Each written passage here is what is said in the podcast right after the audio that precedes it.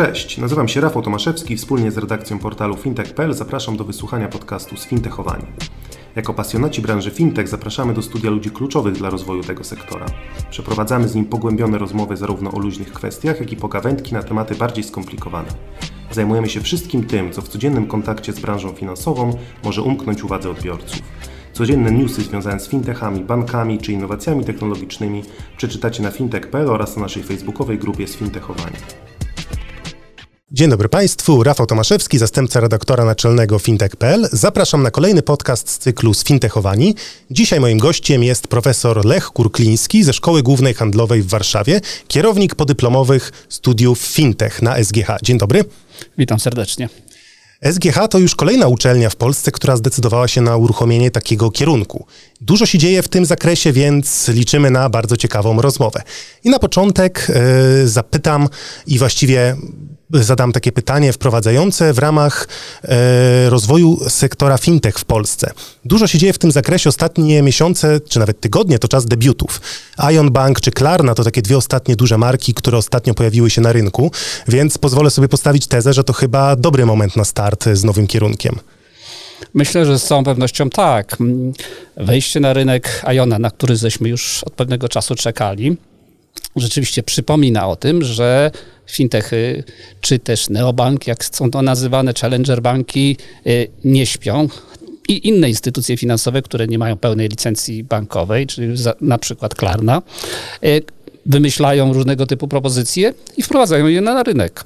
Jeśli chodzi o fintechy, rzeczywiście tu jednym z najważniejszych problemów, jeśli chodzi o rynek polski, jest to, że one dysponują jednak ograniczonymi kapitałami i im jest dość trudno zdobyć skalowalność tej, tej tego biznesu, czyli no, tę masę krytyczną, która by pozwoliła e, wejść i zaistnieć na rynku.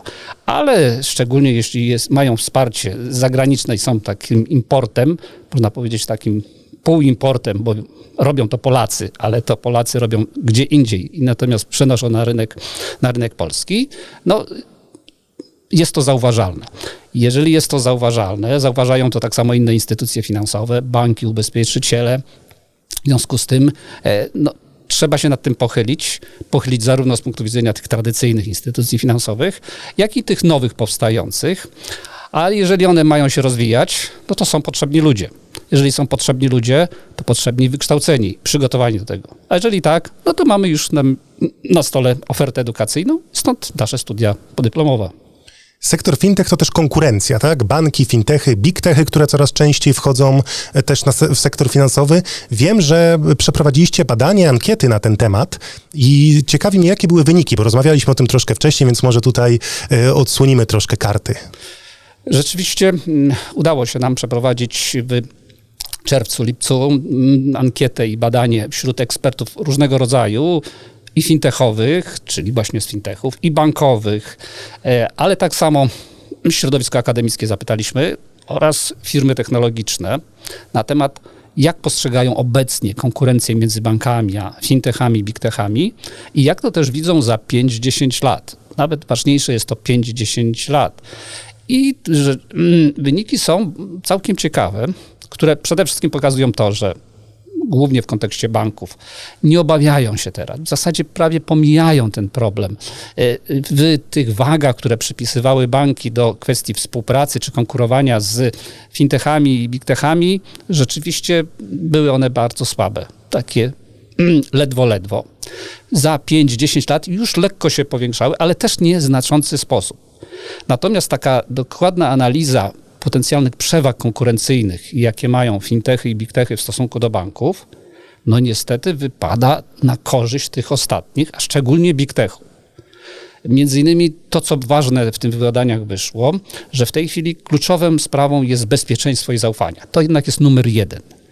I banki je posiadają i się tym cieszą. Ale sytuację mamy taką, że niestety pandemia to zaufanie do sektora bankowego troszeczkę nadszarpnęła. Prawie wszystkim, najmniej głównie big techom. Fintechom również, ale big techom w minimalnym stopniu. Co to znaczy? To znaczy, że ten poziom ogólnego zaufania do banków i big techów jeszcze się nie zrównał, ale przybliżył. I czyli ten główny argument, który mówi o tym, dlaczego na przykład wybierajmy banki, no niestety dla banków bardzo, bardzo osłab. I w momencie, kiedy big techy zdecydują się, bo jeszcze tego nie zrobiły, mocno wejść w rynek usług finansowych, jest to naprawdę poważne zagrożenie i to wyraźnie widać. Plus analizy, w jakich szczególnie obszarach są te przewagi, gdzie na przykład jest kwestia big data, analityki, podejścia do, do, do, do klienta, kwestii technologii i tak dalej, i tak dalej. No te, te nasze badania właśnie o, o tym mówią. Zatem i dla big techów, i dla fintechów, i dla banków i innych firm y, finansowych, y, no, jest warto wiedzieć, co się dzieje na rynku i być do tego przygotowanym, a przygotowanym, mieć ludzi przygotowanych. Więc raz jeszcze wracamy do studiów podyplomowych.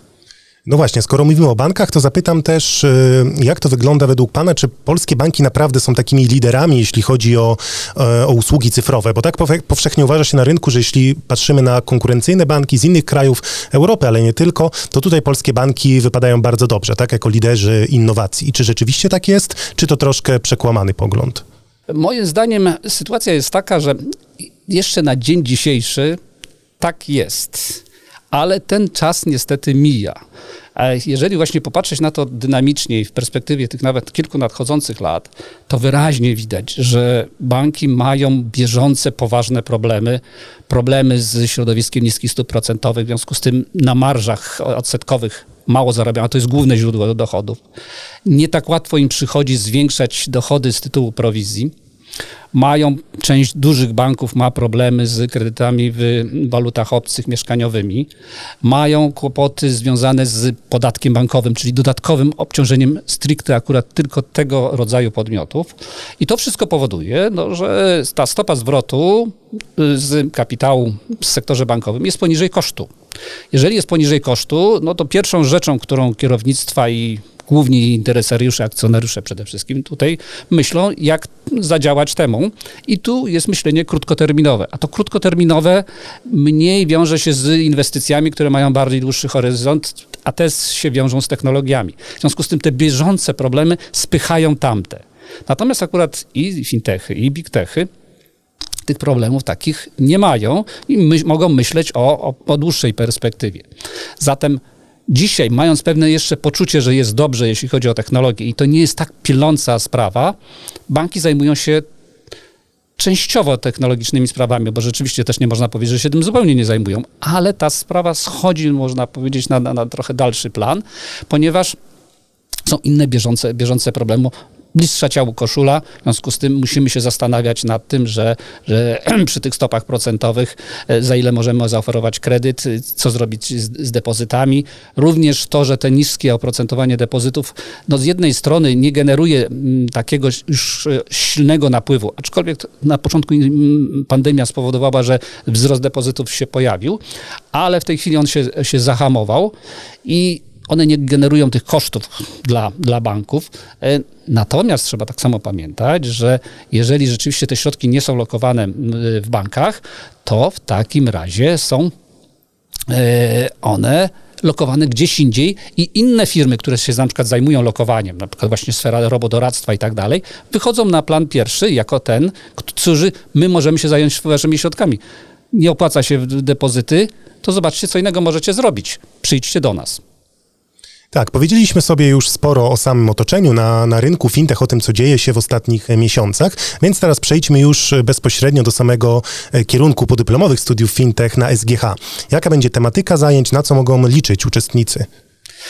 No, chcemy zrobić rzeczywiście taki pewien przegląd najbardziej aktualnych spraw związanych z rozwojem fintechów, zarówno od, pod kąt, przede wszystkim pod kątem praktycznym, bo to jest nastawione na praktykę i też i wykładowcy są w ten sposób dobrani, aby to były osoby, które mm, mają to doświadczenie praktyczne, Aczkolwiek element dydaktyczny też tu ma znaczenie, e, ponieważ no, można być bardzo dobrym fachowcem, a nie tak łatwo przekazać taką wiedzę, informację i stąd część wykładowców łączy jedno z drugim. Przykład, na przykład Waldek Rogowski, e, główny analityk Biura Informacji Kredytowej, mm, świetnie znający się właśnie na problematyce kredytowej i problemów e, z mm, nowymi metodami oceny zdolności kredytowej, oceny ryzyka kredytowego, ale to jest jeden z najlepszych wykładowców SGH, na SGH, który niejednokrotnie wykrał e, plebiscyt wśród studentów na najlepszego wykładowcę. W związku z tym, wracając do, do tego głównego kierunku i tych naszych zainteresowań merytorycznych, e, dotykamy tak, tych podstawowych problemów związanych z właśnie z, zarówno z sztuczną inteligencją, z blockchainem, z mm, DLT, y, y, z crowdfundingiem. Można wymieniać trochę dłużej tych, tych, tych, tych, przedmiotów. Łącznie jest to 174 godziny, które zajmują się zarówno sprawami od strony prawnej, aspekt prawny jest mocno reprezentowany, Tutaj może taki mały ruch, ale, ale chyba warto powiedzieć yy, i wrócę do tych naszych badań wśród fintechów. Między innymi bardzo wyraźnie fintechy mm, w swoich opiniach przedstawiły, iż obawiają się, że w stosunku do nich dość mocno zwiększy się stopień uregulowania tego rynku i ich regulacji, które je będą dotyczyć. W tej chwili mamy trochę taką sytuację arbitrażu regulacyjnego, że na przykład banki są bardzo, bardzo wysokim stopniu uregulowane, a fintechy mniej. I to się trochę zmniejszy, czy może nawet bardziej, na rzecz zwiększenia regulacji dla fintechów, które będą musiały sobie poradzić wtedy z compliance, z, z zgodnością z tymi regulacjami, a żeby to zrobić, znów trzeba mieć wiedzę, przygotowanie. Stąd dość dobra, moim zdaniem, oferta wśród naszych wykładowców przygotowania od strony różnych obszarów regulacyjnych, tego, co jest wymagane, czego możemy się wykładać i zarówno w układzie naszego krajowego regulatora i nadzorcy, jak i tego, co robi Unia Europejska, bo oczywiście to, to jest y, ten, to główne jakby źródło prawodawstwa, jeśli chodzi o nasz y, sektor, sektor finansowy. Aspekty też organizacyjne, można powiedzieć, rynkowe mają tutaj znaczenie. Stąd praktycy, którzy prowadzą big techy, yy, przepraszam, yy, fintechy, yy, którzy mają w praktyce robienie tego biznesu, którzy zarobili na tym już swoje pieniądze i to przygotowują, wiedząc, co się z tym dzieje. To również jest rzecz, ten aspekt istotny. Pewne elementy technologiczne studiów, oczywiście nie będą to inżynierskie studia, ale jak przekłada się ta technologia właśnie na biznes i żeby to zrobić tak, żeby zarobić, a z drugiej strony no, być zgodnym z przepisami obecnymi i potencjalnymi, a coraz to nowe stanowiska, na przykład Komisji Nadzoru Finansowego w różnych obszarach, czy to na przykład robodoradztwa, czy teraz wczorajsza informacja o rozpoczęciu konsultacji dotyczących y, roli instytucji, finan y, instytucji finansowych versus y, social media, no to pokazuje, że te obszary regulacyjne też należy znać, jeśli się funkcjonuje w ramach fintechów, nie tylko banków czy, czy firm ubezpieczeniowych. Tak, ten komunikat wczorajszy KNF-u, właściwie propozycja e, stanowiska odbił się dość szerokim echem w branży i, i, zapisy, które tam były, ale to temat na inną, na inną rozmowę, więc teraz... Ale moim zdaniem on pokazuje, że rzeczywiście te obawy czy te przewidywania ze strony fintechów, że stopień uregulowania tego rynku będzie wzrastał, to potwierdza. Tak, no nie da się ukryć, że zmiany na pewno idą w tym kierunku.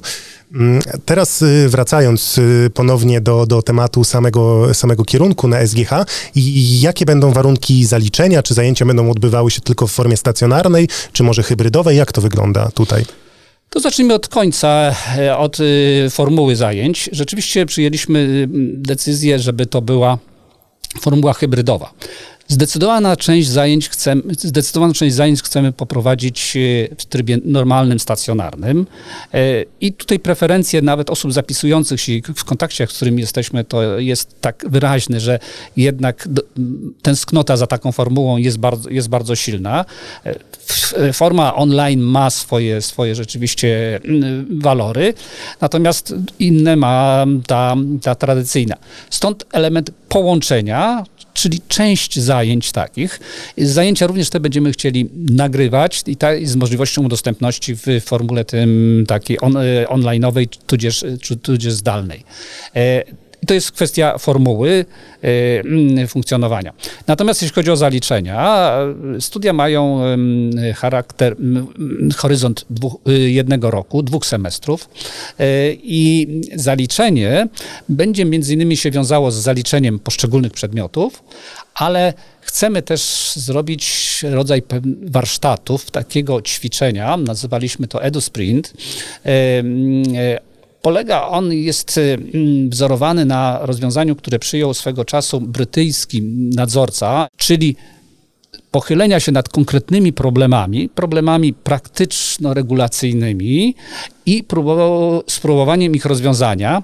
Stąd też będziemy chcieli, aby uczestnicy rzeczywiście takie problemy rozwiązali i to będzie też y, elementem związanym z zaliczeniem finalnym naszych, naszych studiów, czyli jak maksymalnie ten czynnik y, prakty, praktyczności, stąd też omawianie case'ów y, i sesji takiej Q&A, czyli żeby wciągnąć wykładowców. Jeżeli udało się nam, a myślę, że udało się nam y, pozyskać dobrych wykładowców różnych, to nie jest tylko stajnia SGH, są i z innych uczelni i praktycy, którzy funkcjonują w różnych sferach rynku finansowego. I cała ta mm, gromadka e, no, ma rzeczywiście olbrzymią wiedzę, doświadczenie. Jest kwestia podzielenia się to, co mogą na, na samych zajęciach, ale też coś może szczególnie interesować uczestników. Stąd ta formuła, formuła dodatkowa. Oprócz tego, to jeszcze przy okazji też dodam, chcemy wprowadzić czynnik mm, wspomagający, który nie jest ściśle związany z samymi studiami, ale on będzie taki towarzyszący i będzie miał bardziej charakter ogólnouczelniany, Akademię Fintech. Pewnych specjalnych seminariów tematycznych mm, i, i wtedy rzeczywiście grono będzie troszeczkę szersze, ale oczywiście z uczestnikami roli mm, pierwszoplanowej. Pierwsze nawet już takie seminarium jest przygotowane na temat technology lending e, i, i redaktor naczelny Fintechu wyraził zgodę, żeby poprowadzić e, te, to, to, to, to, seminarium. Kolejne również mamy e, w głowie, dotyczy on doświadczeń piaskownicy regulacyjnej Wielkiej Brytanii, ponieważ jesteśmy w bieżącej kontakcie z akurat praktykami, którzy prowadzą i tam też pojawiają się Polacy. To ciekawe, że rzeczywiście są oni aktywni na świecie dziedzinie właśnie fintechowej i, podzielenia się tym, jak to wygląda taka regulacyjna y, z punktu widzenia fintechu, czyli praktyki na rynku brytyjskim. Tak, no wydaje mi się, że te aspekty praktyczne mają naprawdę tutaj duże znaczenie i też y, ciekawie, że jest porównanie właśnie doświadczeń z innych rynków. Ale teraz już tak zmierzając do podsumowania naszej rozmowy, zapytam o korzyści Jakie korzyści e, może odnieść osoba, tak, która zapisuje się na wasz kierunek, tak żeby podsumować właśnie mm, te plusy, o których tutaj sobie powiedzieliśmy, to na koniec właśnie taki zestaw, jakie są według pana główne korzyści dla, dla studentów, dla przyszłych absolwentów. Rozumiem, czyli mam wymienić plusy dodatnie. Tak. To, po pierwsze, wydaje mi się, że uda się mm, przekazać duże kompendium aktualnej wiedzy na temat rozwoju rynku fintech bardzo szeroko rozumianego, zarówno jeśli chodzi o rynek fintech skierowany na same technologie i zastosowanie ich na przykład w tradycyjnych instytucjach finansowych, jak i tworzonych nowych podmiotów, ich funkcjonowania, modeli biznesowe, które one przyjmują, formuły, jak one zarabiają pieniądze i na czym się zarabia, a na to trzeba uważać, jakie są z tym problemy. Druga sprawa to jest pokazania tego w kontekście kontaktu z rzeczywiście bardzo dobrymi specjalistami. To, że ktoś, kto będzie takim absolwentem, będzie znał tych specjalistów, nie tylko, że miał ze mną zajęcia, ale właśnie te formuła Q&A czy, czy, czy, czy case'ów i rozpatrywania ich ma służyć temu, aby ktoś, kto będzie absolwentem, powie, tak, ja dobrze znam, mogę na przykład zadzwonić, skontaktować się. W związku z tym jest ten element trochę ten networkingowy, e, ale zarówno w układzie z wykładowcami, jak i też między samymi uczestnikami. I tutaj ciekawostka, ponieważ no, zapisy trwają, już mamy ponad dwie trzecie osób zapisanych, to jest całkiem niezły wynik jak na okres taki wakacyjny, kiedy ludzie, e, kandydaci przede wszystkim zapisują się we wrześniu, początek października, tak głównie wygląda, jeśli chodzi o studia podyplomowe. I to są osoby o już takim całkiem sporym doświadczeniu. To w większości nie są młodzi ludzie, którzy skończyli studia i teraz pomyśleli, a teraz ja zaangażuję się w fintechy, tylko tacy, których ten PESEL jednak jest, zaczyna się na, stosunkowo niskie, niskie cyfry. E, stąd też ten element właśnie networkingowy tutaj istotny. Kolejny to też jest umiejętność przełożenia na praktykę tych aspektów prawnych, regulacyjnych Co to znaczy? Przewidujemy konkretne interpretacje i dyskutowanie nad interpretacjami, co zrobić z takimi, a nie innymi regulacjami i tymi ewentualnie, jak być przygotowanym do tych na przykład tych nowych, które się, się pojawią. To mi się wydaje tak samo tutaj rzeczą e, bardzo ważną. I można powiedzieć zaistnienie i takie umocnienie się w środowisku fintechowym. I zarówno pod kątem merytorycznym, czyli na przykład późniejszych nawet, bo tę Akademię Fintech chcemy kontynuować w następnych latach. Wiadomo, że ktoś, kto jest absolwentem, no nie będzie powtarzał studiów w, w kolejny rok, ale możliwości uczestniczenia akurat w tym środowisku poprzez kolejne seminaria, które będą w roku następnym i kolejnym, tudzież możliwości również spojrzenia i od znów strony praktycznej doświadczeń zagranicznych, co dla nas tak samo jest rzeczą ważną, no to są, wydaje mi się, te korzyści, które powinni mieć, osiągnąć absolwenci no i na koniec dyplom mm, utytułowanej moim zdaniem y, biznesowej, e, ekonomicznej uczelni, jaką jest Szkoła Główna Handlowa. Z całą pewnością nie jest to dyplom do powstydzenia się. Sam taki posiadam i z tego byłem, jak patrzę na swoją karierę i doświadczenia w sektorze finansowym, naprawdę zadowolony, bo to dzięki temu dużo rzeczy się udało który nie wiadomo, czy tak by przebiegły, jakby było to inaczej. I myślę, że to dobry moment, żeby postawić kropkę. Gościem podcastu fintech.pl był profesor Lech Kurkliński ze Szkoły Głównej Handlowej w Warszawie. Dziękuję bardzo za rozmowę. Również dziękuję ślicznie. Ja nazywam się Rafał Tomaszewski i zapraszam na kolejną audycję już wkrótce.